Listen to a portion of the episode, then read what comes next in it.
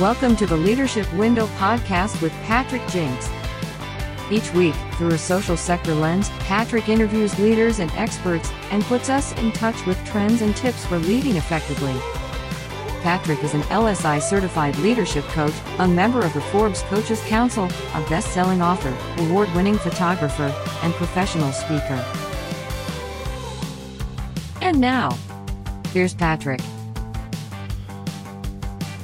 Hello, everyone. Welcome to episode 31 of the Leadership Window podcast. I'm Patrick Jinks, leadership and strategy coach and president of the Jinks Perspective. And I will add to my um, little intro here that I'm also an adjunct leadership coach and trainer at Leadership Systems Incorporated. And it's important that I'm telling you that one today because. Um, if you've been listening to the show for a while, you know that we've got a partnership with Leadership Systems. You know that Dr. Jim Smith is on our advisory board here at the Jinks Perspective. He was our he was actually our first guest on the podcast uh, back in October, I think, when we started this.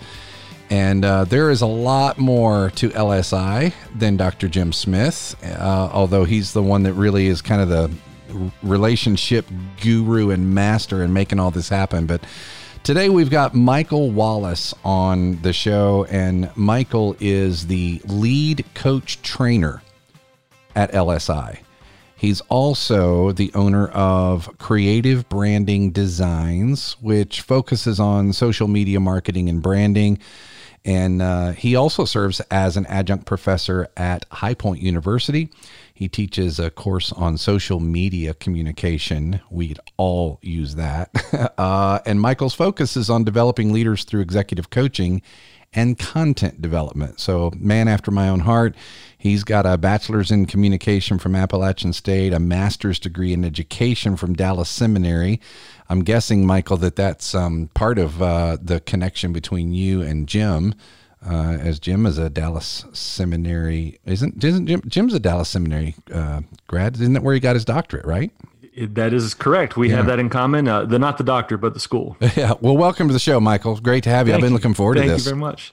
Glad to be here. Really appreciate you inviting me on. And uh, two from LSI within the first year. Uh, we're we're honored to be a part of uh, of the leadership window. Well, listen, I mean, LSI, I, I really do hope that our listeners will will pay close attention not just to your sort of thought and perspective, but I, would like to talk a little bit about LSI and, and who it is and, and what it is, because um, a lot of people that know me and have worked with me and seen my bio and those kinds of things know that I'm connected with LSI, but many of them still aren't quite sure what it is. Um, a lot of our clients have come to the uh, leadership coaching training that that LSI that has been putting on for a number of years now, and we're going to talk about that. But I want our listeners, by the way, to stay tuned throughout this program because we've got a special offer for you coming up at the end. And uh, it has to do with LSI. So, if you're interested in uh, just growing as a leader, and particularly if you're interested in the concept of coaching, which by the way is in my opinion the a manager's number one tool a leader's number one tool inside an organization.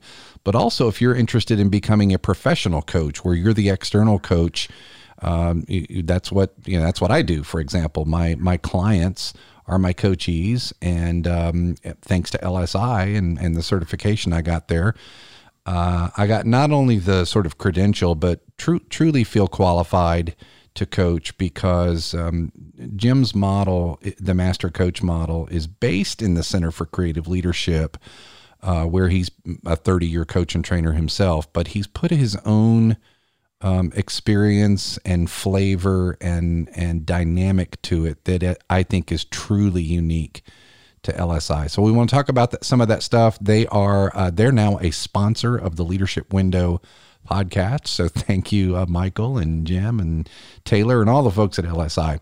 So, um, uh, Michael, I guess let, us start with. I do want to um, learn a little bit about you, but before we do, just give us a quick um, insight, a quick summary of what LSI even is, and what some of the core things that you're doing at Leadership Systems, because you're at the forefront of everything from the military to corporate to nonprofit to small business to individual entrepreneurs. You're doing a lot of stuff and have grown, I think, every year for however long LSI has been in uh, business. So, give our listeners a little bit of a um, a review of who and what LSI even is.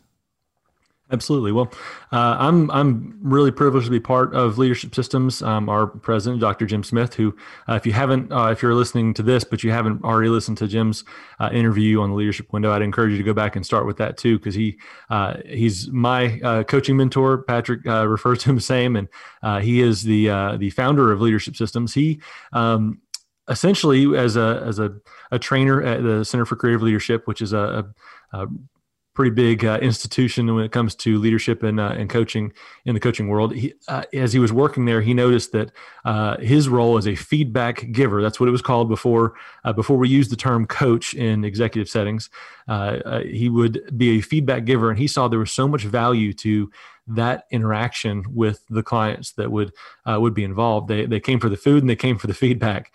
And uh, as a trainer, he said there's something to this process of feedback. So as he did his uh, his doctoral doctoral dissertation, he dug in even deeper and uh, was able to to lift out some things in that process that were extremely valuable, that were timeless, and that actually predates the usage of the word coach as an executive coach in in our industry so he's been coaching since before coaching was a thing. Mm-hmm. and uh, and that's that's really a foundation for why why leadership systems is. So our, our primary focus is coaching. Um, we do uh, have a, a team uh, of or a, a, table of coaches that we utilize um, to coach leaders of all kinds of industries from all over the world um, in positions from CEO to, to college students and everywhere in between. And so that's our primary focus is to coach. We also love to uh, to help train coaches. So um, you'll often see industry in the industry, you'll see people that they focus just on coaching or they focus just on training people to be coaches. We love to do both because we found that we were actually more effective at both of those things when we do both. So as coaches, we b- become better at training people to be coach. And as we train people to be coaches, we become better at coaching at the same time. So there's that two way track that is um, a big part of what makes LSI so effective. The third bucket of what leadership systems does is, is general leadership development things. So you'll see uh, on our website and uh, some of the things that we offer, there is uh, everything from communication, conflict resolution, uh, team building activities, all kinds of things that are designed to help take leaders to their next step. But our, our primary focus is on coaching. That's as as Patrick said, it's our sweet spot. It's really where we see um, some of the some of the most potential for growth for leaders.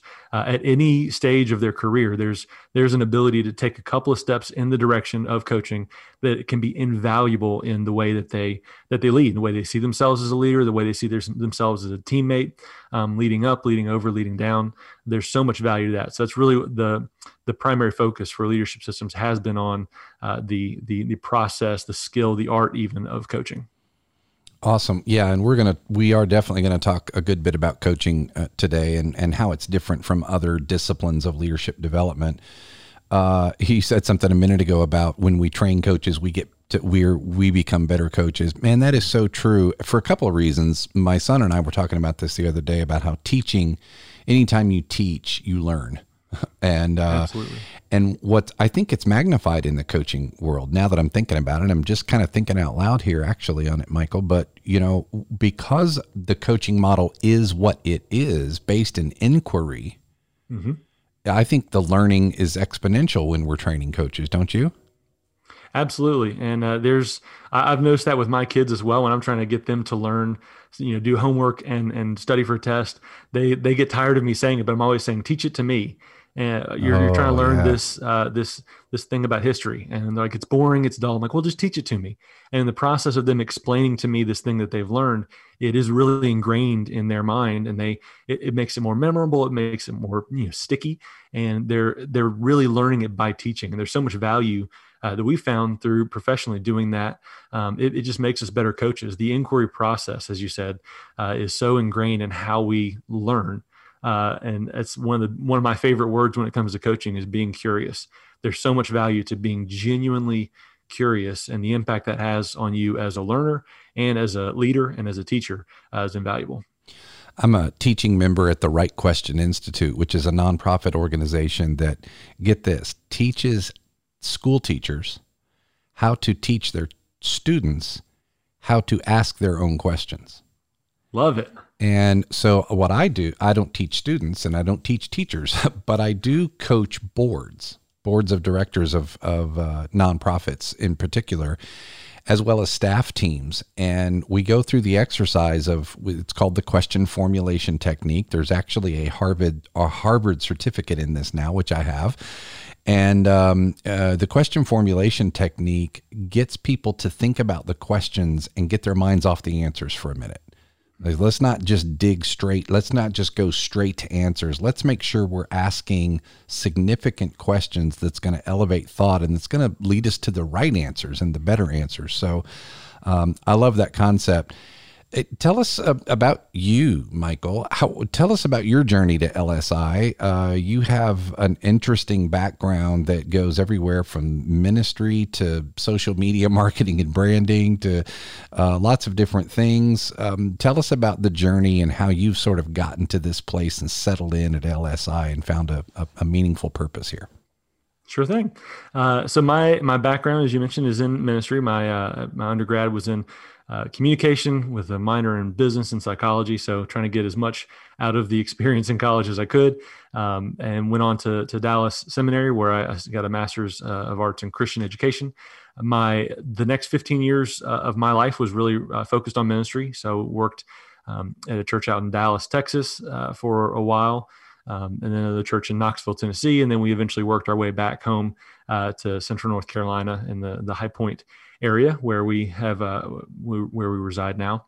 Um, and so along along that way, I, I, I learned a lot about leadership working at multiple different churches and in multiple different settings and having various roles uh, that kind of were some of them were primarily in student ministry, but also had some creative planning and strategizing roles and some other leadership roles as like a campus pastor.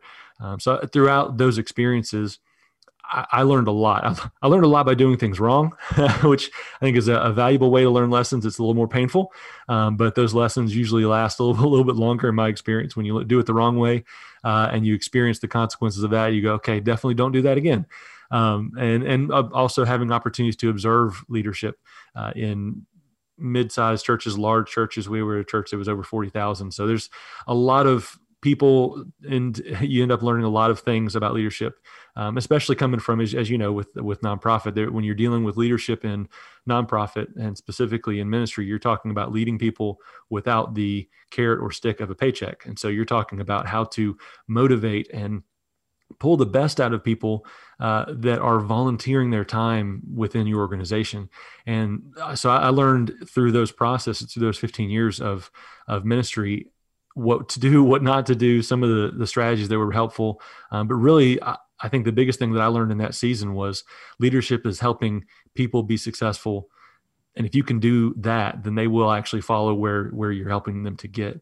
Um, so being focused on the follower as opposed to making people fo- focus on you as the leader, um, and you can call that. There's a lot of different uh, terms for that. I know you, we've talked you've talked to those before on your podcast, but um, I, I, learned that firsthand through those experiences. Um, when I stepped out of vocational ministry uh, several years ago, uh, I, I had this sense that I was supposed to do something else. I was not sure what it was.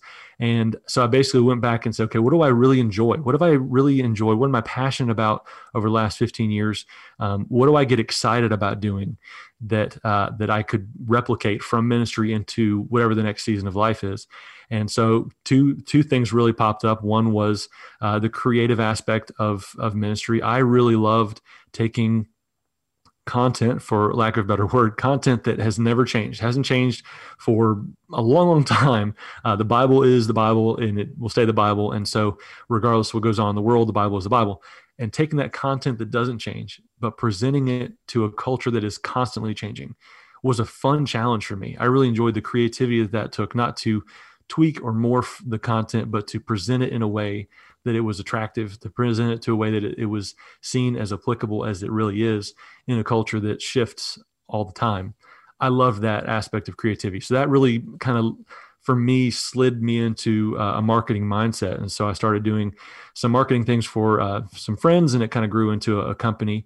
Um, it also added into the opportunity to teach uh, social media. When you when you cut your teeth on student ministry uh, in the in the 2000s you you you learn social media as it's happening. So on the fly you kind of catch a lot of those things. And um, that has had became a, uh, a role as an adjunct professor. And i really enjoy that as well getting to teach uh, college students who are about to go off into the world, and uh, it's fun to to look at them as someone who at, at 38 I've got enough gray hair to look uh, old enough, and uh, I get to present to them, hey, you're about to walk out of here and into a job where someone with hair grayer than me is going to ask you to do something with social media, and I want you to be able to say, yes, I can do that. So that's my big goal with them.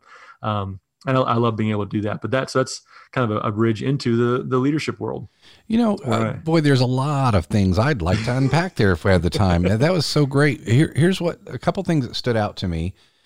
One is that uh, I I don't know if you're a rarity or if it's more common than I think, but I think a lot of people struggle with um, sort of the what do I want to be when I grow up, mm. even even in their their 30s and sometimes into their 40s of ah, I just haven't quite found my purpose.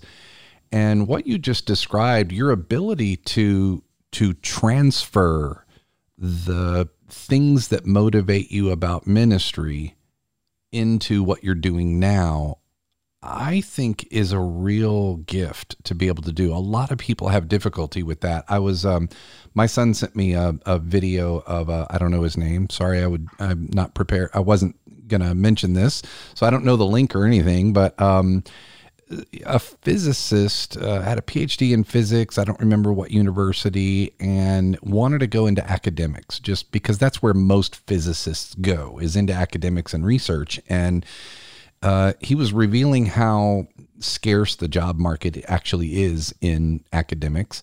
You wouldn't think it is, but it is a highly, highly competitive world where you know three thousand people are applying for two hundred jobs in a particular you know thing.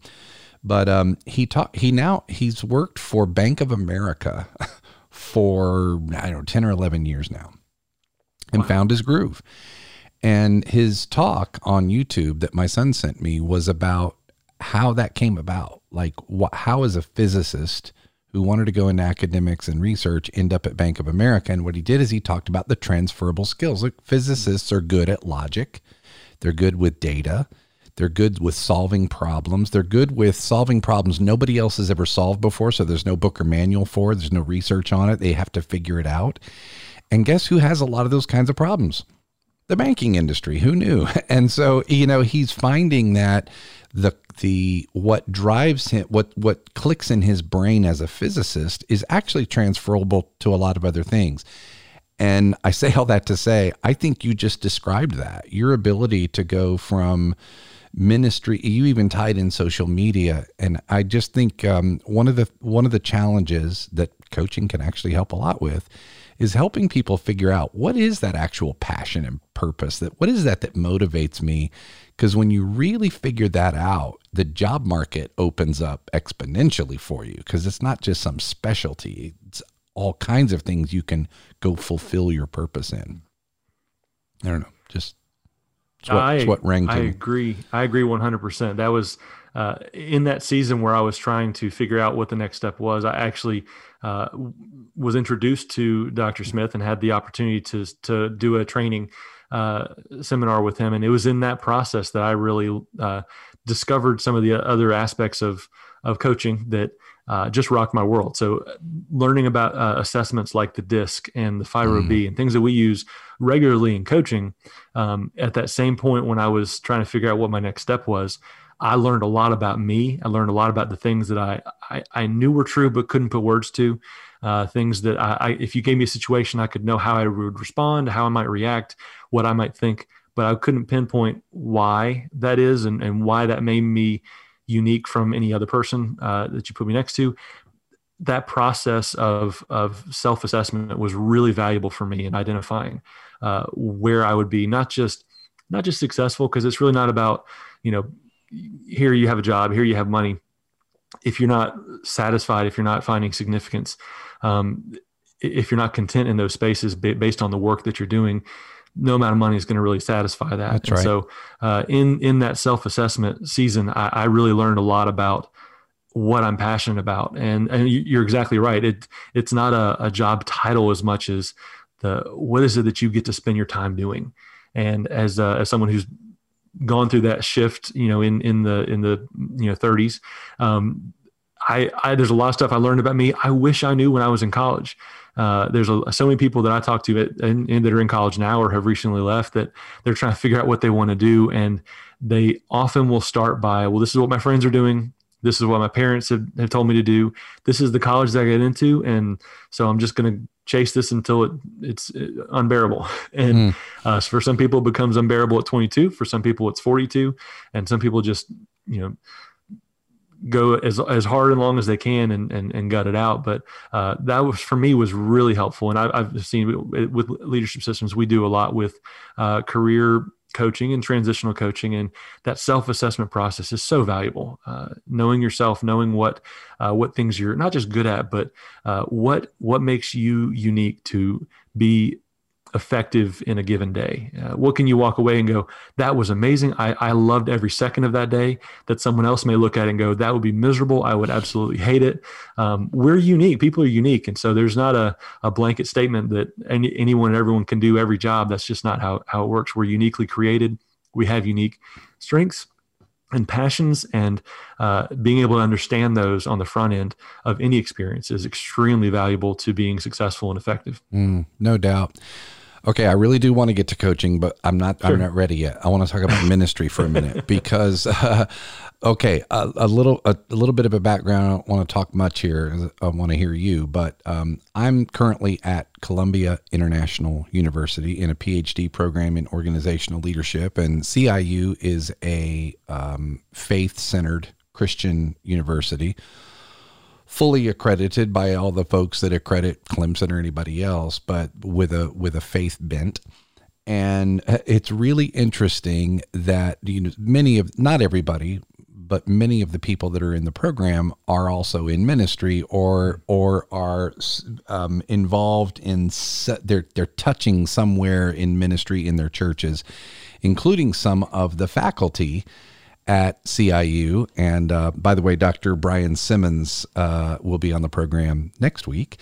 We're excited about that. He is the associate provost at CIU. But here's what I'm uh, between that and my own experience with ministry, which is actually pretty extensive as well, um, and just what I've learned in working with ministers is that the ministry can be one of the most dysfunctional arenas for leadership. okay and you would think well that shouldn't be the case right? It's ministry. It's it's you know it's god centered and it's about loving people and caring for people. That's what ministry actually is. Why is it so dysfunctional? And and um, i mean seriously like there's there's conflict in church sometimes as much if not more than any other organization. You know why is that? Or there's a dysfunction in in the the way that that a lot of ministers lead. Um, I've talked to people who have said they've learned uh, as much about poor leadership as they have good leadership in the arena of the ministry. Why is that? From your perspective, um, ha- having lived in that life and been around it, and why do you think that is? What's unique about the ministry world that that just drives these challenges and makes it difficult, makes leadership particularly difficult? That is a great question. A bit of a loaded question. I'll I try know. to answer. I know it is. I, um, well, you weren't prepared for that one, were you? No, I, that's a, but that's a, it's a great question and one that is uh, is kicked around a lot. I mean, I've had I've had lots of conversations and um, uh, over the years of of the uh, why exactly why why is that the case? Because I, I fully agree. You know, you, you see in in the New Testament we see you know where two or more are gathered, there here I am, and that's true um, God is present when two or more are gathered, but also there's uh, there's a great potential for disunity. There's a great potential for frustration. There's yeah, yeah, yeah. Read the rest of the New Testament. And, yeah. yeah, there's there's plenty yeah, in there. It's, it's a it's a blueprint for chaos in in many uh, many of Paul's letters. He's writing, you guys knock it off. mm. So much the New Testament is is basically uh, the gospel you know was what it was and and jesus did what he did and then we all were left with this uh this mandate, this commission that seems impossible. Yet, you know, and, and there's there's a lot there's a lot there that could be unpacked. But uh, to start with, I I love that regardless how us humans foul up the whole process, um, thousands of years later, it's still here. Um, the church has continued to be uh, effective and uh, and has continued to to change lives, uh, even as feeble as our attempts are to. Mm. Represent Jesus to the world, um, and there there are places and uh, institutions and people that that really get it wrong, and there are places and people and institutions that really get it right. And it's not about us; it's about us trying to do what we can do to present uh, the truth in, in, a culture that sometimes doesn't want it, sometimes desperately needs it and has no idea. Um, but that process is is uh, it's it can absolutely be challenging, and uh, uh again, made more even more challenging when there's more than one person in the room. um, so to uh, you, man, I'm stuck on the sustainability thing. As you said, we're still around.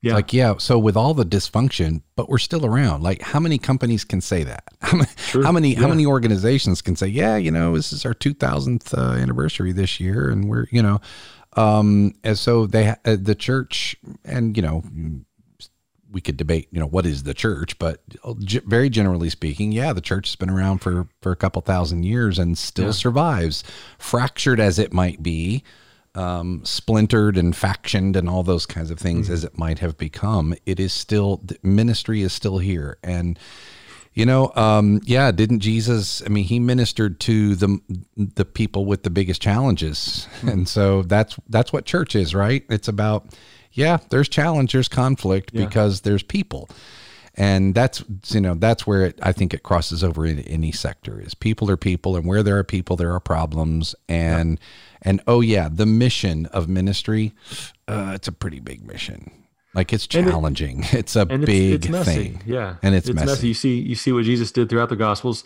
He he didn't shy away from messy things. He leaned in. Um, mm. and that if if that's the model for what we uh, what we should do as the church or as as people who follow Christ, then then that's going to look messy. And you try to mm-hmm. involve two people with two different perspectives, it's it's it's going to get messy. Uh, marriage is messy, and there's only two people involved in that, and it still gets messy. Um, but I just I, I, love I love looking at it from that perspective um, because it, it reminds me, you know, Rome thought they were going to squash all of Christianity, and uh, Christianity has certainly outlived uh, the the Roman uh, conquest. And so uh, there, there's nothing that can stop. Obviously, I mean, God is in control, um, and regardless of the situation or the culture or the landscape that can be uh, telling us that He can't, He He can, and He is in control. We. Mm. Um, uh, have to, I have to be reminded of that specifically. Uh, So, um, and that, I think that does lead into kind of the, the my my answer to that that question of dysfunction is just because people are people. We are we are imperfect and putting us in a church building or putting pastor in front of someone's name does not take away their imperfection. It doesn't uh, absolve them of uh, the ability to do dumb things. Uh, I don't think that anyone who's ever been to church uh, would look, oh, these people are perfect. They've just got it all together. If you think that, then they're really good at pretending. Um, they're not uh, any more perfect than anyone else. We are all sinners, and that is where uh, we we should find common ground, but often we we end up partitioning uh, perfection and imperfection in a very unhealthy way, um, and that, that, does lead to a lot of dysfunction. But uh, and I, I, will say, having having served on staff at several churches and also uh, the the church that we go to now, I'm, you know, we volunteer, but I'm not on staff. I I, uh, I know that every every church has issues. Every church has the potential for dysfunction. Every church has the potential for uh, letting you down and and even hurting your feelings sometimes because they're made up of people. Mm-hmm. Um, but I still hold to the fact that being part of a community that is focused on learning about God and loving people like He does is is absolutely worth the uh, fighting through the messy uh, and to to to do what God has called us to do with with the commission. Well, that's values coming into play. And I I heard a pastor one time uh, say, uh, if you came into these doors today thinking that the people in here are perfect, you are clearly a visitor. So you know, it's uh, it's real. Hey, so let let's let's shift gears here a little bit and let's talk about coaching. Um, that that is the centerpiece of what LSI is about. You mentioned the three pillars at LSI, and two of them, well, all three of them really involve coaching, but two of mm. them very directly. One is coaching, one-on-one coaching, executive coaching, right. and the other is teaching people to coach. Uh, let's talk about uh, coaching for a minute. Um, my, look, our listeners have heard me talk about this ad nauseum, but as the as the coach trainer there at LSI, what do you say is the difference? What is coaching? I mean, how is coaching different from like mentoring or even consulting or being a business advisor and those kinds of things? What is it about coaching from your perspective that makes it valuable? That's a fantastic question and one that uh, we often uh, start with when we're teaching uh, people how what coaching is. Um, often, often people will see coaching. I'm sure if, if, they've been listening to the Leadership Window, they they have a, a pretty good idea of what coaching is. But uh, the the initial idea people have about coaching tends to be sports related, which it's mm-hmm. uh, uh, not actually where the word comes from. Uh, I'm, I'm, sure if if, uh, if, you haven't heard that yet, it's uh, it actually is based on the four wheel carriage where people were were coached, they were pulled uh, by a horse drawn carriage, and so that that concept of of coaching is really pulling the coachee uh, from where they are to where they want to be. The the difference for me and the way that we uh, tend to describe it at LSI, the difference between coaching and consulting is the coach comes with questions, the consultant comes with answers. And so if you have someone come in to your organization as a consultant, they're going to come in with all the answers that you could ever ask for. They're going to have uh, very confident answers, probably very helpful answers, um, but they are their answers. And so, as a coach, we come with questions. We come curious and with the uh, the mentality of we are going to try to pull you as a leader or you as an organization. We're going to pull from where you are to where you want to be. We're going to pull your solutions, your ideas, your uh, your best thinking. Um, so the solution doesn't come from the coach. The solution or the answers come from the coachee. And that's that's a, a major shift for me. When i got into this industry i, didn't didn't even recognize that, that was a thing. And so learning the concept uh, with those parameters really changed the game as i looked at leadership. Um, it's not about top down having answers. Here's i'm gonna i'm gonna dictate what you do. This is this is leadership is me telling you what to do and where to go and how to do it and when to do it. Coaching is pulling from the other person, the person who's closest to the issue, the person who's closest to the problem, uh, the person who solving that problem actually matters the most to and getting them on board, getting ownership and buy in from them by getting their thoughts out on the table and helping them sift through uh, the to find their best thinking and their most effective uh, strategizing to to solve those problems. um, I, I, love that. Our, our, listeners are finding what you're saying to be very familiar, I'm sure. But All right. Can, can I add a caveat? Um, one one that I learned that I really needed to add, and it, it wasn't that I I needed a mind shift, uh, but I did need to make sure that I wasn't communicating incorrectly. Um, mm. I often talk about the difference between a coach and a consultant, uh, but I learned that I had to qualify that and make sure that people weren't interpreting me to say that coaching is better than consulting. Oh, absolutely. And, and here's what I mean by there are times when you you need a consultant you need the subject matter expert in a field to come in and, and assess things and make a set of recommendations based on whether it's science or best practice or evidence or expertise or experience. And, uh, you know, coaching is a powerful tool, but it's not the only one in the box. And I was doing a, I'll tell you where I learned this. I was doing a workshop and I said, you know, I'm not a I'm I'm not a consultant. I'm a coach. coach comes with. I said many of the same things you just said. And uh, sometime later in the workshop, you know, this woman raised her hand to ask a question. She goes, "Well, first of all, I'm I'm not a coach. I'm just a lowly consultant." But and it dawned on me. I thought, "Oh no no no! I'm not saying that. You know, yeah, we we need cons- consultants, and I can play one when I need to. And sometimes the the skills merge." Absolutely. Um, I would even say that uh, there's often overlap where when you're coaching, uh, one of the best solutions you can help someone find is the uh, a, a, strategic move of finding the right consultant. Mm-hmm, um, mm-hmm. If if you're trying to help well them put. get to someone who has an answer, if they don't have an answer, as the coach, I don't want to be the one giving them the answer, but I can absolutely help navigate the conversation so that they can determine the best consultant that they need to go take their problem to, or they need to interview or, or ask. So there's there's a lot of overlap, and there's certainly value I think in both. Like you said, it, it's a tool. It's not the only tool, but it's certainly a tool that everyone should be able to have access to. So when does someone call on a coach? Why, why would someone call on a coach then rather than a consultant? Usually when you when you think about well I need a coach it's because I've got a problem or I've got a situation or I've got a challenge. Why wouldn't I call in a consultant right away? When when is the time to call on a coach? Uh, Patrick, we get calls for coaching in a lot of different uh, arenas, a lot of different seasons.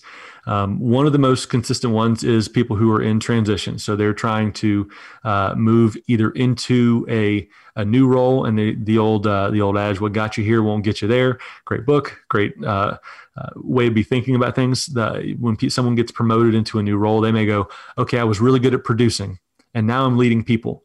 And my organization may think that those skills transfer but they they may not for me. yeah. and they want to make sure that they are transitioning well and being effective with what they do.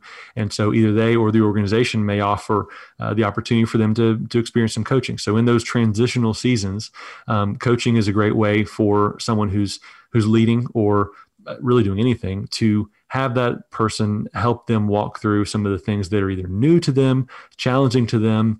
Uh, you know, one of the, the biggest uh, wins of coaching, I think, is being able to have effective conversations when the future is unknown or even unknowable. And so, in those transitional periods, you know where you've been, but you don't necessarily know where you're going or what that landscape looks like. Coaching is really valuable in those seasons. Um, another big space that we we tend to work in is people who do get in sticky situations. They overplay a strength. Um, they're really good at getting things done, and then they're put in charge of a team, and they uh, they take that strength of being effective and producing, and they uh, become too dominant with a team. And then they're like, well, this isn't working. And instead of going, okay, well, this person is just not a fit, coaching may be a great option for them to understand, again, that self assessment, recognizing, okay, what I'm doing is an effective thing, but I'm doing it in an ineffective way and I'm having a negative impact on my team mm-hmm. and on the organization coaching. In those situations, those are two, two of the bigger ones that we see uh, that, that people are uh, looking for coaching. Mm, that is beautifully articulated. Great examples. You made me think of uh, seminal work by Ron Heifetz and Marty Linsky on adaptive leadership, where mm-hmm. they define the difference between adaptive leadership and technical leadership or technical solutions there's a again there's a place for both but they they define i'm really paraphrasing this probably not not very well but you know the technical solution is uh, that situation where there is a known answer. Somebody has it. Somebody has solved this problem before. Help us solve it. Um, or the leader saying i know how to solve this problem. Here's what you do adaptive leadership is when um, solutions have to be co-created out of thin air. Uh, there, there is no known solution, and you're dealing with not one issue of technical difficulty. You're dealing with what is the adaptive dynamic that's causing this technical difficulty. Um, you know, why do we have the dysfunction we have? Why are you know so? Uh, it's like I think one of the examples they give is um, you know your your child your teenager is uh, start starting to drive and they want to borrow the car. And um, you know the the he, they come back with the car and they, they say you know the brakes are starting to squeak. Well that's a technical solution. You take it to the mechanic and they replace the pads on it. And, you know a month later the brakes are squeaking again. Okay, well, go back to the mechanic. It's a technical solution. No, there's an adaptive situation going on. You got to figure out, you know, you might be over driving this car, mm. for example. And so how do you adaptively solve that? And I think that's those are the places where coaches can be really, really valuable to help you uncover things that you just haven't paused to uncover. You should have been able to uncover it yourself, but there's just something about it. We, we, we have a hard time coaching ourselves, don't we? Absolutely, and that's where having that third party, that, that additional voice uh, to kind of bounce things off of, is is is such a uh, a unique tool that, that can be so effective. Yeah. So um, we we could talk all day and all week about coaching, uh, but again, the the second pillar uh, with LSI is teaching people how to coach. Hmm. And we don't have time to give out certifications here on this podcast, but but if you were to describe what aspiring coaches might learn, for example, it, it um, LSI does a seminal uh, leadership coaching program, a, a, practicum now that that I think you're calling it. Um, you know, where it's a couple of days of really getting intense into the coaching model, getting some, you know, some role play and some learning what coaching is and starting to go, oh, okay, I think I get it. What are maybe three to five of the main things they learn when they walk out of that? Now, I, I, I know what I learned, but you're you've been doing this many more times than I have now at LSI, and you've seen so many cohorts come through and you've also, by the way, uh, uh, I want to do a like a public shout out to you. You have, since I attended um, LCT, which is what it was called prior, um, leadership coaching training. When I attended it for the first time, it was fantastic. Um, I went on to get my certification. Um, now it is the is it L, LCP Leadership Coaching Practicum? Is that what you call it? That's correct. Um, and I, but just in the time that you've been there, Michael, um, I have really seen some great refinements and keeping the program fresh and relevant. And I mean, Jim always does that. He's adaptable, but in terms of even just the the content, I know you've I know the part you've played in this. Uh, I can really see the growth, and so I see it evolving again, and a virtual aspect of it. So I just I wanted to give you that shout out. But what what what are some of the maybe the three to five things that people walk out? The key things they learned that they didn't really think of maybe when they came in? Well, first of all, thank you. I, I appreciate the the kind words there. It's, it's certainly a uh, an incredible uh, vehicle for for learning. Um, we uh, when we approach teaching coaching, uh, there are a lot of different ways to to teach anything. Um, there's of course upfront presentation, which we do. There's uh, hands-on process, which we do. There's repetitiveness, which we do. Uh, there's repetitiveness, which we do. Uh, terrible joke. um, but we we try to hit all of those things uh, across the process. So we've actually broken up broken up our our, our training into three different steps uh, for certification, and it starts with um, with a, a, presentation. Here's the model. Learn the model. Um, we found that just learning the model is extremely valuable in our master coach seminar. You learn the master coach model that, that uh, Jim created years ago. Um, and it's so simple, um, but to, to learn it uh, as a presentational model, just to learn the steps of it is extremely valuable. Sometimes it's it, people walk out going, I just, I didn't know that I could be, that I had permission to do uh, something so simple and to have this, this tool of using this model um, in leading people. So they'll walk out with the model and go, okay, I've learned these, these three or these nine words and it's changed the way that I approach leadership, changed the way I approach my uh, my interaction with my team. Um, that's that's a big part of it. I would say a second uh, uh, learning uh, that, that people walk away from is is the value of questions. And i'm sure you, i know you talk about questions a lot. It is huge. It really is the essence of coaching is is asking great questions. Uh, i remember the first time uh, i met jim i had uh, lunch with him. And just in the conversation i had with him at lunch i walked away from that lunch and into a creative planning meeting. And it i i handled that meeting extremely different just by hearing him talk about questions uh, and it was it was so stark the the difference in in the way that I approached that meeting. People notice they're like, "Are you are you okay? Like, what's something's something's changed? Why are you asking us so many questions?" And the the there's an art and skill of the question asking that you can learn through the process of of our coaching training it's designed not to just ask random questions, but to ask questions strategically, to ask questions that have a point and a purpose to pull people uh, from where they are to where they want to be. Um, and and again, often leaders will walk out of our training um, feeling like they've been given permission, permission to ask questions, permission to not have to be the expert. Uh, I think I've seen so many people just just almost be relieved that they don't have to have all the answers. Um, they don't have to have all the answers for uh, for the questions that their team is uh, is presenting them with. Um, that's that's a huge relief for them. The the concept of questions. Uh, one of the things that I, that I notice, having been a table coach at that uh, seminar a number of times, is it is the most difficult thing and it was for me. It still is. I still, I, you know, as as um, you know, prolific a question ans- asker as some people might think I am, I I still have to struggle with that because we want to solve. We do want to solve. There's this intrinsic thing that, set, particularly if we think we know the answer. You know, if we've experienced it, we've been through it. Like, let me tell you how to fix this, and it'll be you know, like you're you're beating your head against a wall and you shouldn't be. And one of the hardest things to do uh, to give folks a preview of one of the things that takes place in the in the workshop is you you do some practicing. And I yes. won't even call it role play really because it's actually real coaching. Um, we take some real situations and um, and we get to practice coaching people that are dealing with some real challenges that they'll share with you and uh, and I just you watch him, you tell him stay in question mode, stay in question mode, stay in question mode, and you watch the coach just go, well, you know, what you might cons and they'll and you just kind of uh uh no no no no don't do it. And it's hard to do and they'll look at you like oh I know I know I'm supposed to be asking a question right now but I don't know what question to ask.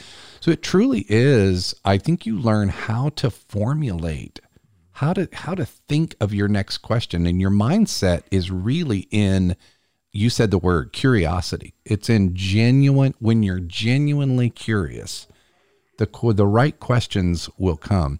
As somebody, I don't remember where I heard this, but I've said it several times since. Uh, maybe just I don't know, three or four months ago. Uh, you know, if you've ever been to active listening workshops where they tell you, you know, to to to do to be an active listener, you want to let people know that you're listening, and so make eye contact you know, or or you know, nod every once in a while, or watch your body language, or you know, paraphrase, reflect something back to them. And somebody said the other day, said, "You want to know the best way to demonstrate to someone that you're really active listening? Listen."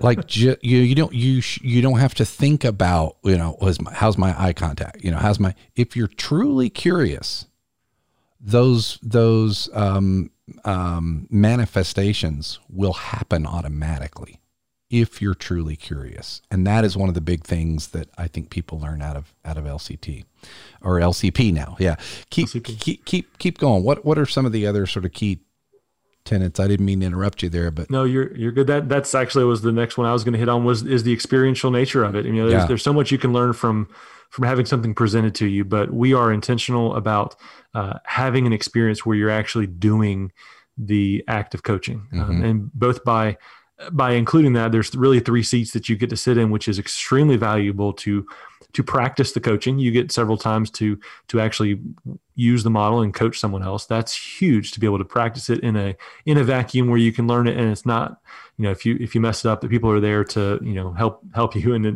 uh, it still provides valuable coaching. That's right. They're not going to void your contract. Right, right. But then you also get to sit in that other seat and you get to receive coaching. So you get to see how coaching feels from the other side. Mm-hmm. And you get to observe someone and feel the the impact of someone asking you those questions. You get to feel how, how does it feel to have someone take that much of an interest in you as a coachee? Mm-hmm for some people that's uh, just a, a, completely different animal uh, when they when they see that as a, as a leadership tactic. They go oh this is what it feels like for someone to coach me. This is what i how i can make someone else feel when i use this model. And the third seat is being able to observe it. it, it it's unbelievable how many people go through the process and they'll say i learned so much more from watching the conversation happen. There's no pressure on me to ask the next question. And all of a sudden i have five questions i could have asked um, there's there's something about observing that process that is extremely valuable. Um, that we we found people walking away from going that that seat sitting in that seat mm. made all the difference in mm. me learning how to do this. Um, and, and, I would say the uh, the listening is is of course that's that's huge. We do several uh, listening type activities uh, that uh, really change the the nature of those conversations and walking away going oh this is this is what listening really is. It's not it's not you're saying words while i'm thinking of my next words right. which is often how we we approach i'm listening to you uh, but the moment you stop talking i have something else i'm going to say that's not really listening. Um, and you, you nailed it. It's it's being genuine in your approach to hearing what someone else is, is having to say. And uh, we found that the more genuine you are as a listener, the more authentically you listen to someone else, the more genuine your questions are going to be. You're not going to ask a, a, list of questions that you've pre thought of. You're not going to mm. try to help navigate them to somewhere you want to be. But if you are truly listening, you will be truly curious and and you will find yourself really engaging with them in a way that uh, is pulling them where they want to go and need to go without you having your preconceived uh, structure for what that looks like. Um, and that's a, a, very helpful thing for people who t- typically come in with stru- too much structure and too much uh, micromanagement of the process. Uh, just the practice of listening can be really helpful in, in getting out of that rut powerful stuff. I mean, it really, it really is a. Uh, there's a there's a lot you get in a day mm. and a hmm. half. I would tell yes. you that. I will tell you that. And I like it because it, it leaves people wanting a little bit more. But the beauty of it is that you have additional pathways for those that do want to dig deeper. So, yes. um, including a pathway all the way to certification. So you don't walk out of, of um, a day and a half, you know, a certified leadership coach, but you, um, you walk out with one piece of the criteria checked and um, open your mind to um, possibilities of going deeper and doing peer coaching and doing deeper workshops and um, doing some actual coaching with uh, clients and things like that. Uh, so there's a full path to certification, which I think is valuable for coaches, especially those that are looking to increase their professional credentials inside an organization, like a SHRM certificate and other things. Um, but but even more so for people who are looking to have coaching businesses. It's a uh, it's really powerful. You know. Um, coaches coaching now you talked about the day when coaching wasn't coaching it was you know feedback sessions. Um, coaching now i mean you google coach and you'll find a billion coaches. There and there's life coaches and health coaches and career coaches and you know what all these different kinds of coaches. And uh, you know everybody's a coach. It's just like when digital cameras came out everybody suddenly became a professional photographer. You know you put a watermark on your pictures and boom you're in business um, but if you're re, you know if you're going to hire a wedding photographer, you're not just going to go to any photographer who has a watermark and a digital camera. You're gonna you're still going to look for credential. You're going to look for experience. You're going to look for the professionalism. And an LSI certification tells people this isn't just someone who said, "Hey, I could be a coach. Anybody can do it." Right? Um, it this is someone who has been through the rigor and the training, and this is re- this is validated, reliable, researched principles and, and training that are that are being offered here. By the way, I'm not saying that you can't coach if you don't have a certification. I did it for a while, you know, and um, there's really good ones, by the way. Uh, it's not required, but it is a it's a helpful credential to have, and you learn. I mean, you you it makes you a better coach. So I'm I I can't endorse it enough, and it's been many years since I went through it as a participant, but I've been through it so many times now as a table coach, and just watching it evolve and just get better and better and better. It's great. Um, you also you're talking about meeting with Jim for the first time. Jim is uh, boy, talk about practice what you preach this guy is so artful in asking questions and putting it back on you to make your mind do the work, your brain do the thinking. And uh, he's just gotten so good at it. And it's not it's not deflection.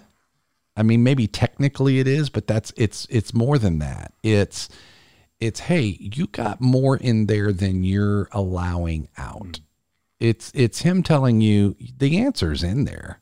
You you're looking to me for it, but really, I bet if I ask a good series of questions, a good solution will arise.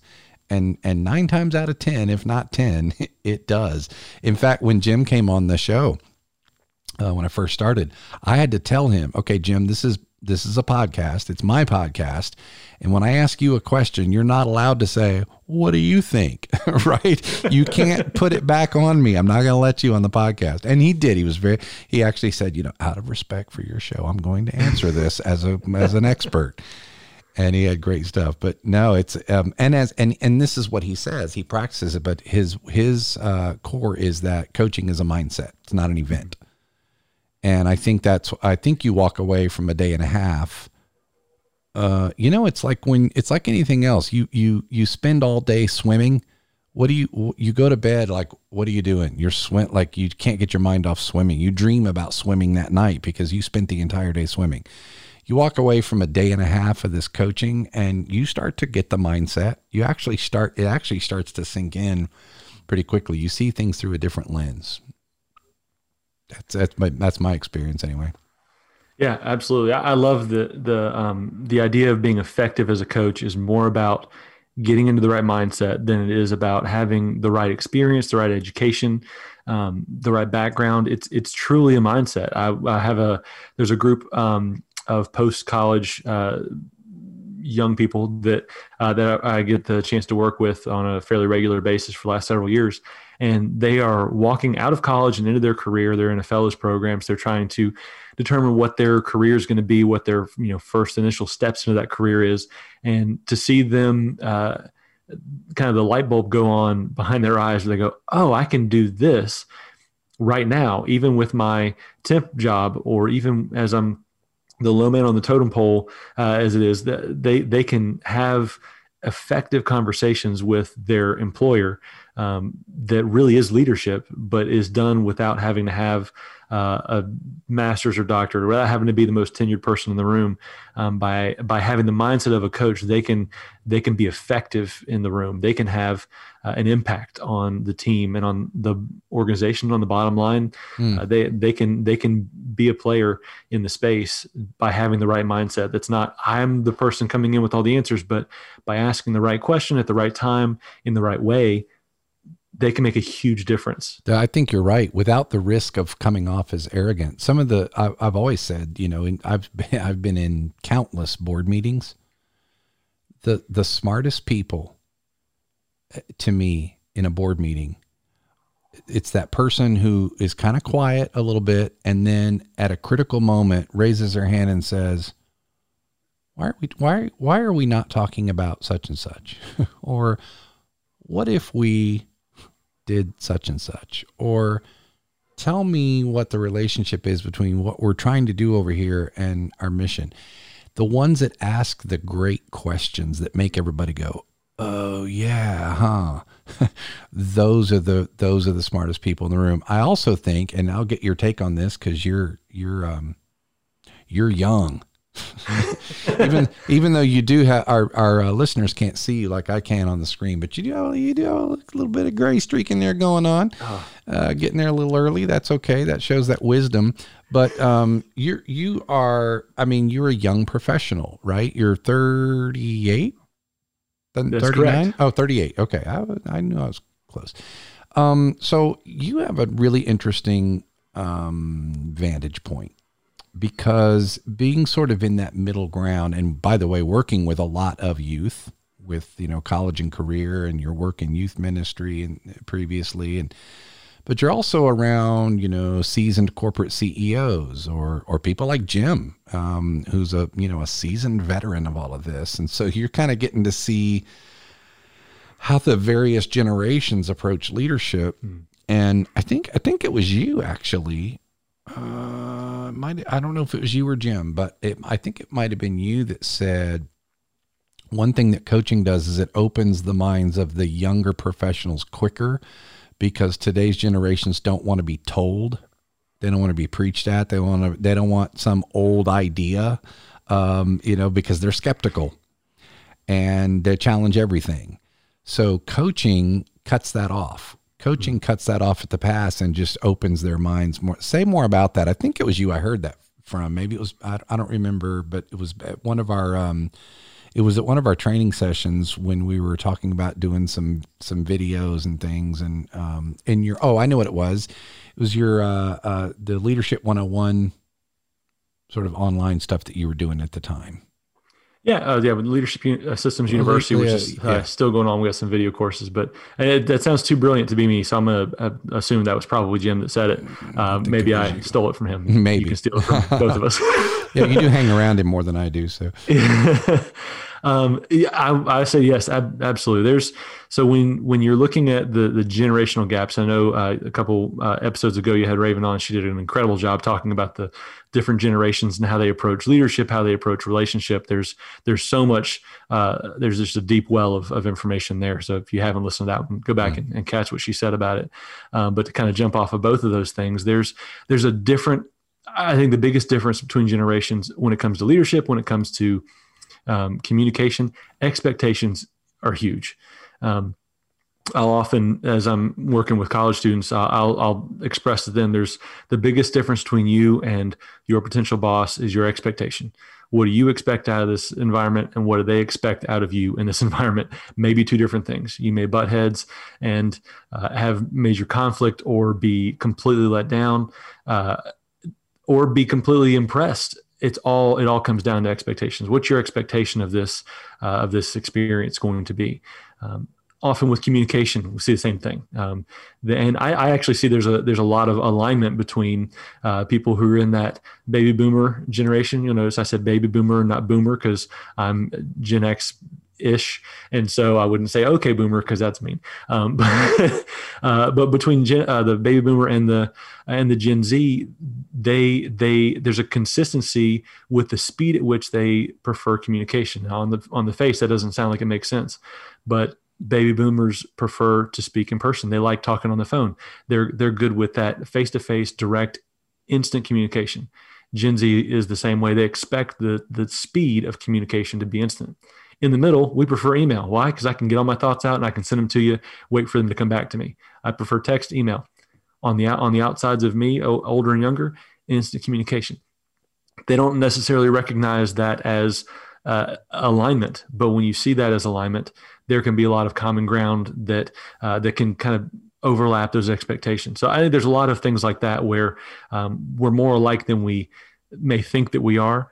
Um, but when it comes to leadership, as, as you mentioned, the the openness and and wanting to be involved, wanting to have a seat at the table, um, not wanting to wait until you're in the uh, the later years to to have that um, uh, influence is is certainly something that younger generations are expecting. That's that's one of the big things they they expect.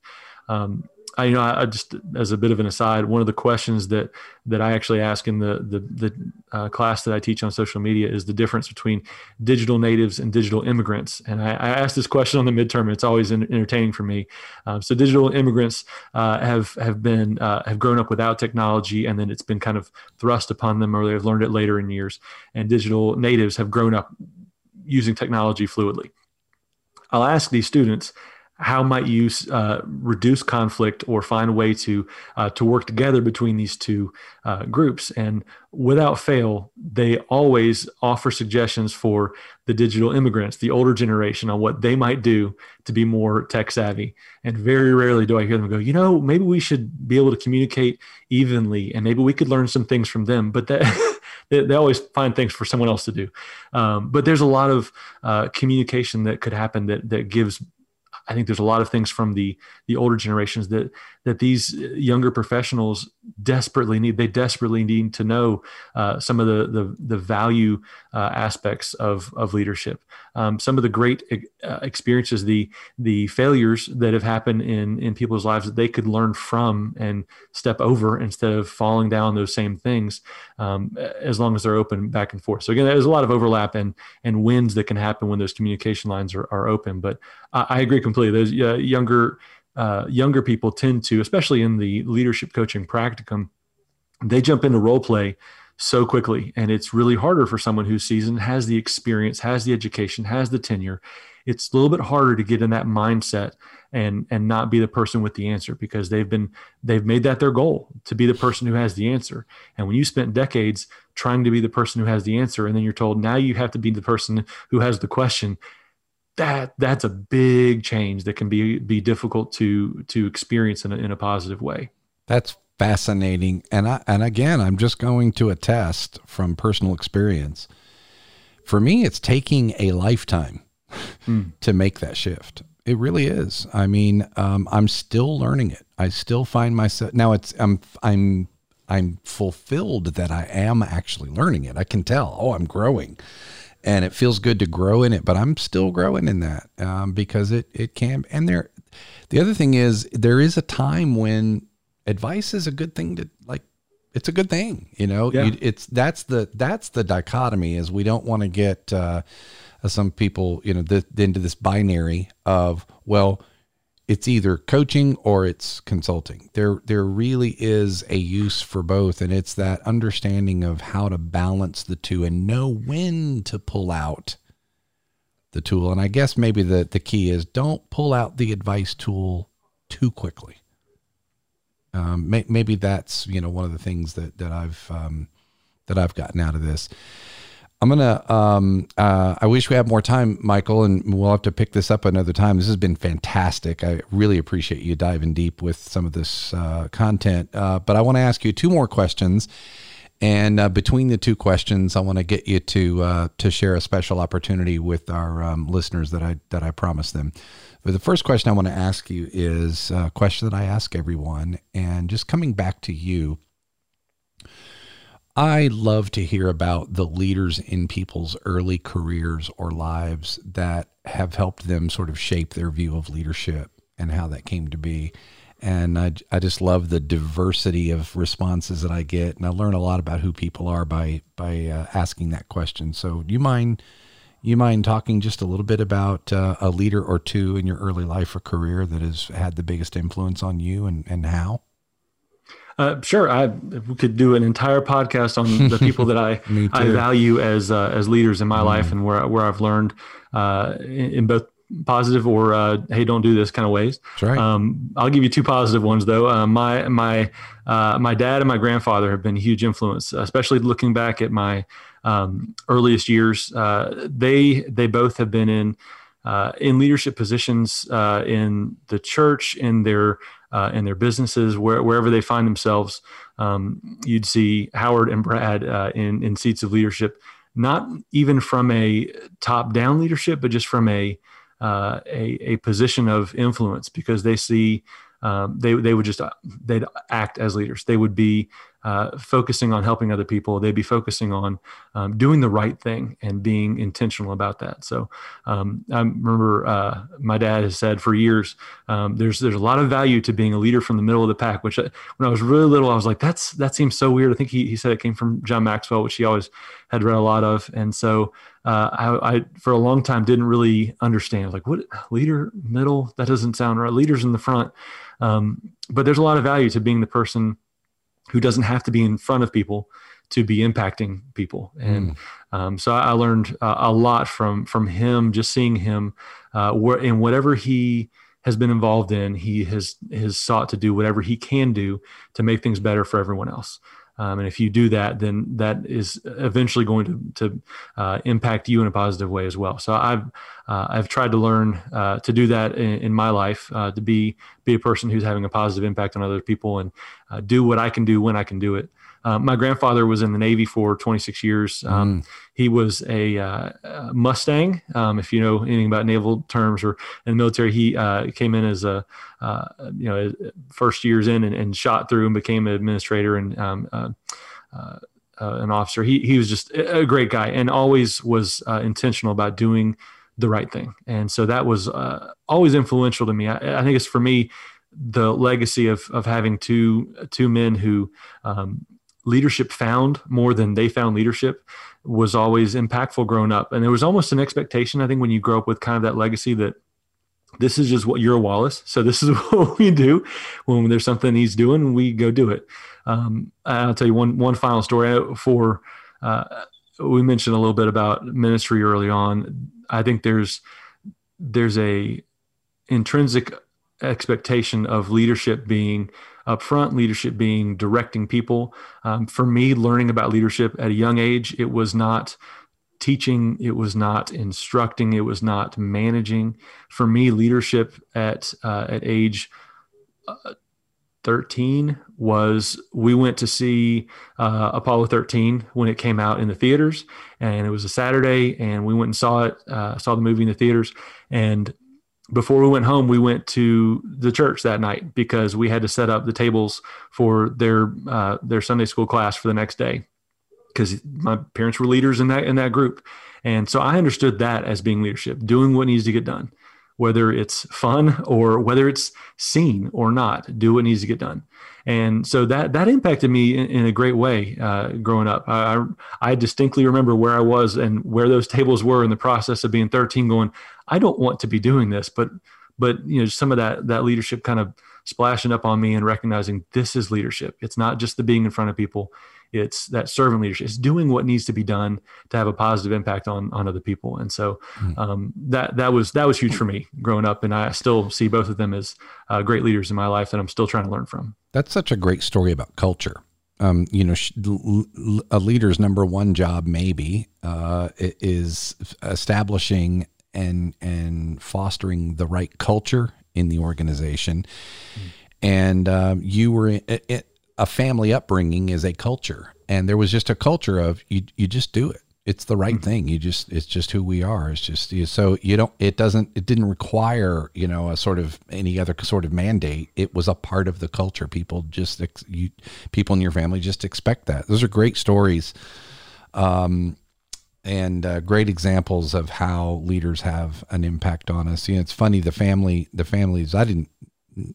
My both my grandparents died when I was young. I didn't really know them very well. My grandfathers, I mean, and uh, but my father, yeah, the same thing. And I can remember a few of the the quotes and things that he would say. Right, that you know, you know, but but it really wasn't the like the, any framework of teaching or anything. Like you said, it was more about there was a life he lived that just let me see leadership from that view. I'll share one more thing with you. Um, when you talk about leading from the pack and not always having to be out in front, I always remember the way that our um, police chief in Danville, Virginia, said it at a leadership workshop one time. He said, "There are times when you when you have to lead from the front, and you say, "Follow me, I know the way." There are times when you have to lead from the side, and say, "I'm with you. We're doing this together." And there are times when you actually lead from behind, saying, You got this. I'm behind you all the way. And I thought, what a great way of putting that, you know, that that whole thing about influence. Um, man, I love this. Gosh, I we yeah. If this wasn't a podcast, we'd just go all day.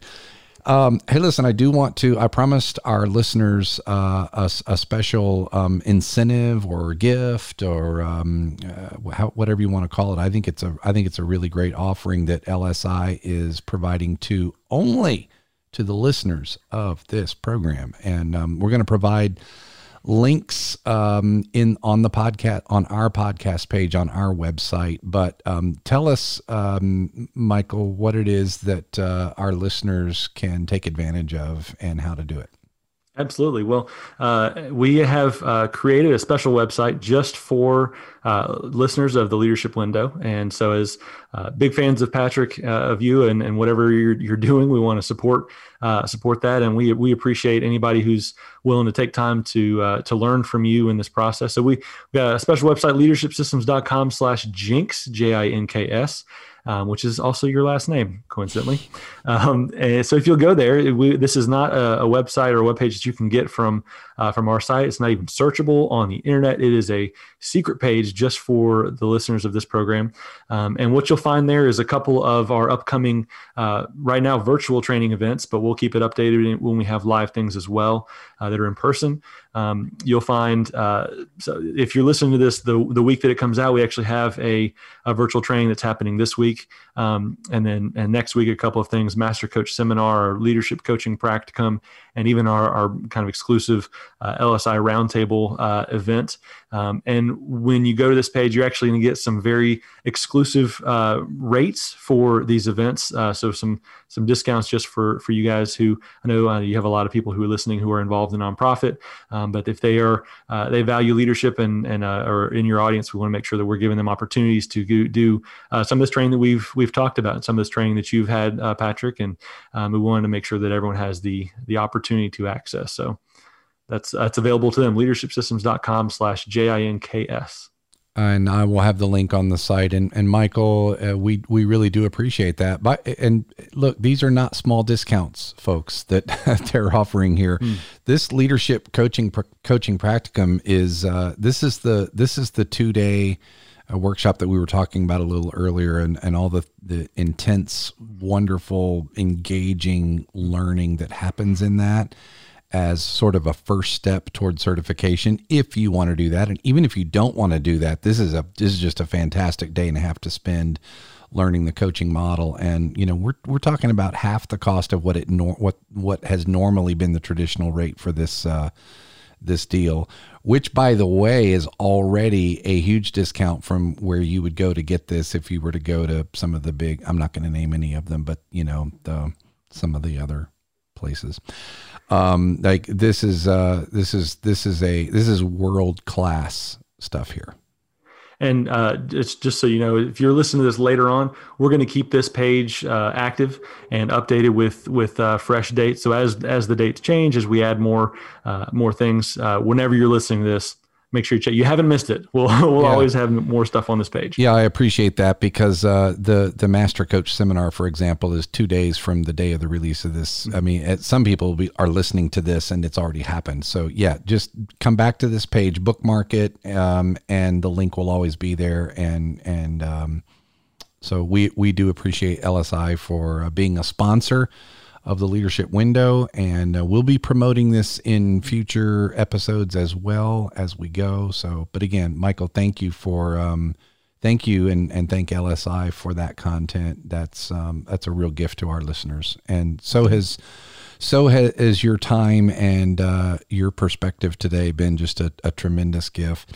I have one more question for you that I ask all of our guests. If you had the one tenet of leadership that above all others you think is the number one thing to share with leaders from your perspective what is the the michael wallace number one most important piece of advice for leaders Oh, that's a huge question, and I'm going to try to condense it down as as tightly as I can. Um, I'll start with one of my favorite TV shows that has recently come out. is called Ted Lasso. Patrick, have you seen Ted Lasso? No, I haven't. Okay, so it's it's uh well you would like it. It's about a soccer coach, uh, actually a football coach from America who coaches soccer in England, and it's it's hysterical. It's on Apple Plus, I think, but um, it, it's the the mindset of this guy who is a football coach coaching uh, English soccer. Um, it, it's just a it's a great journey that he has in the in the first season. There's one episode where he is uh, he he looks like he's getting played by another guy. Not in actually, it's in darts. Um, but he talks about this this this concept of being curious, and it's a it's a hilarious and heartfelt moment uh, in the show. If you haven't seen it, uh, if uh, maybe we can find a, a link or uh, you can find it on YouTube or something. But he he he basically calls this guy out in a very gentle way for not being curious about whether he's good at darts or not. And then he smokes the guy. It's hilarious. Um, but he, he talks about the value of being curious. Um, and most people aren't curious. They they make assumptions. They think that they know enough. Uh, they think that they have uh, everything under control, and by not being curious, there are so many opportunities that can be missed. Um, when I when I uh, students in college or CEOs that have have uh, years and years of experience, the the mindset of being curious is extremely invaluable. And wherever you are in your leadership journey, I would encourage you be curious. Uh, ask one more question. Uh, be genuine in that process of of leaning into your curiosity, not um, asking a question because some guy on a podcast or some some trainer told me I should use questions as a tool.